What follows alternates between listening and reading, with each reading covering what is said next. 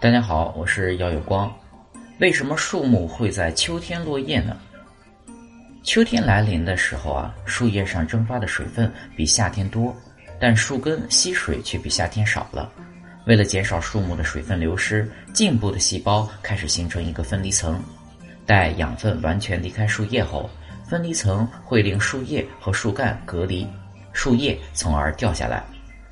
人们常用“秋风扫落叶”来形容秋天的景色。秋天到了，杨树、槐树等阔叶树的叶子渐渐衰老，随着瑟瑟的秋风，枯黄的树叶便悄然飘落了。你也许为树叶的飘落而惋惜，可落叶恰恰是树木的自我保护。很多树都需要落叶，以减少水分、养分的损耗，储蓄能量，等到条件适宜的时候再重新萌发。而一些松柏之类的树木，因为叶片像针尖一样，损耗水分、养分特别少，所以能保持常绿。